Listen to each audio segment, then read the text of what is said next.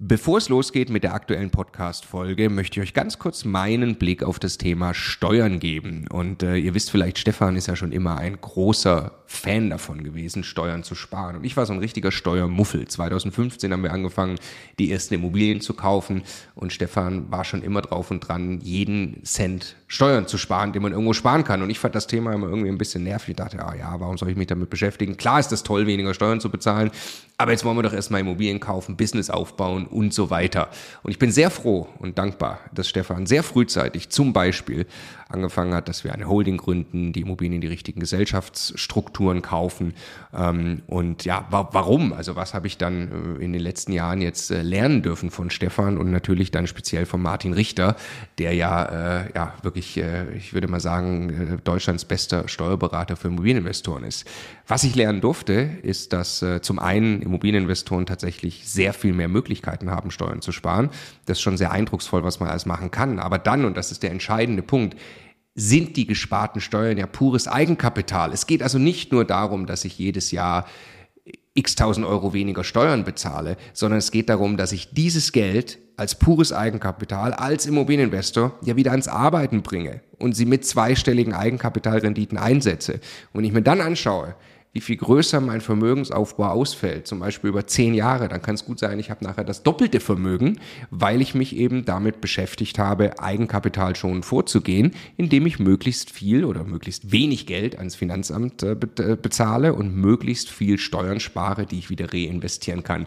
Genau deshalb machen wir seit vielen Jahren sehr viele Inhalte gemeinsam mit Martin Richter und wenn du Lust hast, einmal zu erfahren, welche Möglichkeiten es alles gibt, der eine große Rundumüberblick, dann ist unser Live-Webinar kostenlos, 100% kostenloses Live-Webinar mit Martin Richter genau das Richtige. Eine Stunde lang geht er durch alle steuerlich relevanten Themen für dich als privater Immobilieninvestor. www.immocation.de slash Steuerwebinar. Da findest du die Termine. Es sind alles Live-Termine, die wir jetzt mit ihm aufgesetzt haben. Also am besten jetzt gleich anmelden. Viel Spaß! Bei der energetischen Sanierung kann ich viel Geld einsparen. Als Schornsteinfeger komme ich in viele Gebäude rein und erlebe die Fehler, die passieren bei der Sanierung, die einem vorher vielleicht gar nicht so bewusst sind. Heute erzähle ich euch die fünf häufigsten Fehlerquellen, die wir haben. Experte erklärt. Der grundsätzliche Fehler ist eigentlich immer die Planung. Wenn ich keine Planung habe und nicht vorher durchdacht habe, welches Ziel ich erreichen möchte, dann ergeben sich Folgefehler und dementsprechend auch versenktes Geld in einer energetischen Sanierung, die ich immer und immer wieder von neuem beginnen muss. Typisch ist der Dachüberstand. Ich fange also an, ich habe ein altes Gebäude, sage, okay, jetzt ist das Dach dran, das mache ich neu und saniere alles schön, packe überall Dämmung rein und drei Jahre später fällt mir dann auf, oh, ich muss auch noch was an meiner Außenwand tun.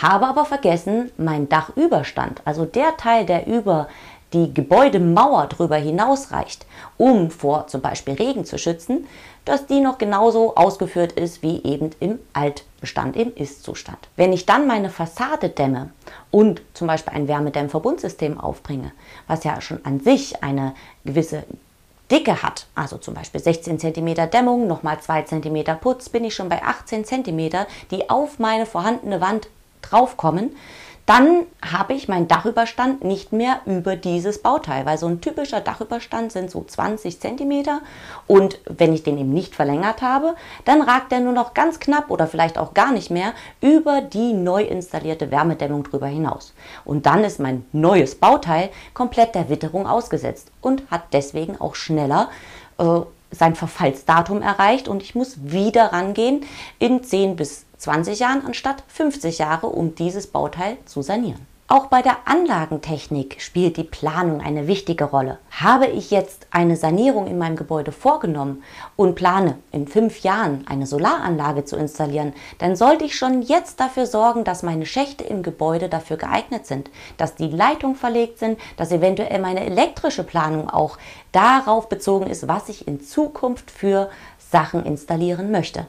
Und gerade Photovoltaik, also die Stromerzeugung, ist ja ganz wichtig in der Zukunft. Unser ganzer Wärmemarkt und unsere ganze Energieversorgung wird verstromt.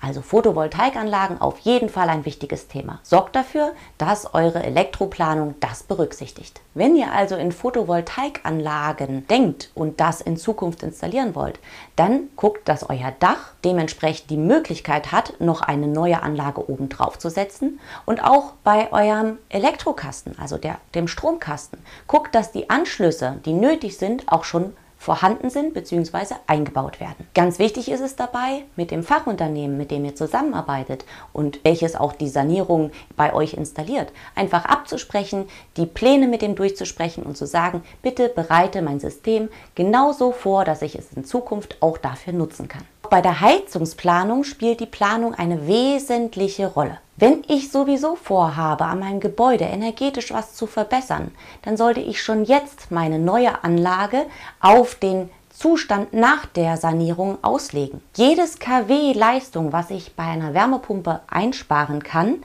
in der Installation, spart bares Geld. Je kW ungefähr 1000 Euro. Vielleicht ist es in deinem konkreten Gebäude sogar sinnvoll, eine kleine Gasheizung zusätzlich oder einen Heizstab zu installieren, um Spitzenlasten zu überbrücken und auf den Zustand nach der Sanierung hinzuarbeiten, wo dann die KW-Leistung der Wärmepumpe ausreichend wäre. Ein weiteres Problem in der Technik Wärmepumpe ohne die gute Planung ist, dass zu groß ausgelegte Wärmepumpen anfangen zu takten. Das machen sie nur, wenn sie zu wenig Last im Gebäude haben, also zu wenig Wärme abgeben können an das vorhandene System. Takten ist deswegen schlecht, weil die Wärmepumpe dadurch schneller kaputt geht. Eine Wärmepumpe kann es überhaupt nicht leiden, immer wieder an und auszugehen. Je effizienter eine Wärmepumpe läuft, je besser sie auf den Tag und auf die Nutzung der Energie ausgelegt ist, desto Länger wird diese Wärmepumpe im Gebäude bleiben und muss nicht erneut ausgetauscht werden. Deswegen ist es hier besonders wichtig, die Wärmepumpe auf meine Heizlast im Gebäude nach der Sanierung auszulegen. Auch bei der Sanierung von Fenstern gibt es bestimmte Punkte zu beachten. Fenster dürfen nie besser sein als die Wand. Die Feuchtigkeit in unserem Gebäude schlägt sich immer an der kältesten Stelle ab und das ist das Fenster. Ist jetzt also das Fenster nicht mehr die kälteste Stelle, dann geht die Wärme und die darin gebundene Feuchtigkeit automatisch in die Wand und bildet dort Schimmel. Also eine Außenwand muss immer dementsprechend gedämmt sein, damit ich auch ein richtig neues, gutes Fenster einbauen kann. Wer diese gedämmte Wand noch nicht vorweisen kann, der sollte lieber eine Stufe schlechter in der Fensterinstallation wählen. Außer er plant natürlich wiederum mehr für die Außenwand und die Dämmung da zu tun. Für die Fenster ist es außerdem ganz extrem wichtig, den richtigen Einbau zu beachten. Man spricht dort von selbst eingebauten Wärmebrücken, wenn ich zum Beispiel einfach mit Bauschaum mein Fenster in die Wand einbringe. Das sorgt wirklich für bauliche Schäden. Schimmelbildungen sind Folgen oder feuchte Ausfälle in der Wand. Ich kann meine ganze Wand unter Wasser setzen, wenn ich so ein Fenster nicht ordentlich eingebaut habe. Oder man sieht es auch ganz häufig an den Fensterrändern, wie denn die schwarzen Schimmelflecken entstehen richtiger Einbau von Fenstern auf jeden Fall durch ein Fachunternehmen durchführen lassen, damit ihr davor gewappnet seid. Schimmel ist immer ein großes bauliches Problem und eine der größten Sanierungsschwierigkeiten. Wir müssen dafür sorgen, dass diese Feuchtigkeit, die gebunden ist in der Wärme, nach außen kommen kann. Damit nun die Feuchtigkeit durch meine Bauteile durch kann, muss ich diffusionsoffene Systeme einbauen und keine Sperren, die diesen Feuchtigkeitsübergang verhindern. Gerade bei der Innendämmung ist es extrem wichtig, dass ich dort Materialien verbaue, die einen feuchte Durchgang ermöglichen. Was sind die größten und teuersten Fehler, die ihr bei eurer Sanierung erlebt habt? Schreibt es uns in die Kommentare. Wenn du mehr solche Videos sehen willst, dann abonniere am besten jetzt den Immocation YouTube-Kanal, aktiviere die Glocke, dann verpasst du auch wirklich keins oder hören unseren Podcast rein. Auch da gibt es die Inhalte. Der Immocation Podcast. Viel Spaß! Jetzt nochmal der Hinweis, bevor ihr die nächste Folge weiterzieht, auf unser Steuerwebinar. Live mit Martin Richter, also dem Steuerberater für Immobilieninvestoren in Deutschland. Äh, wirklich live, also genau diese Termine. Und äh, es wird einen Überblick geben über all die großen Möglichkeiten, als Immobilieninvestor Steuern zu sparen beim Bestandsaufbau, aber auch wenn man schon Vermögen hat, was man im Bestand sortieren kann, um einfach mehr Geld übrig zu behalten, wie man Vermögen weitergeben kann und so weiter. Also, glaube ich, ein absolutes Muss für jeden Immobilieninvestor. Ja, Stefan, du bist ja eh schon ein großer Steuerfan immer gewesen. Für mich ist er eher anstrengend, aber man kann es auch nicht ignorieren. Die Potenziale sind äh, wirklich extrem, die man speziell als privater Immobilieninvestor hat. Deshalb immocation.de slash Steuerwebinar. Da kann man sich anmelden, ist 100% kostenlos, ist live, gibt nur diese Termine, die dort stehen. Wir freuen uns auf euch.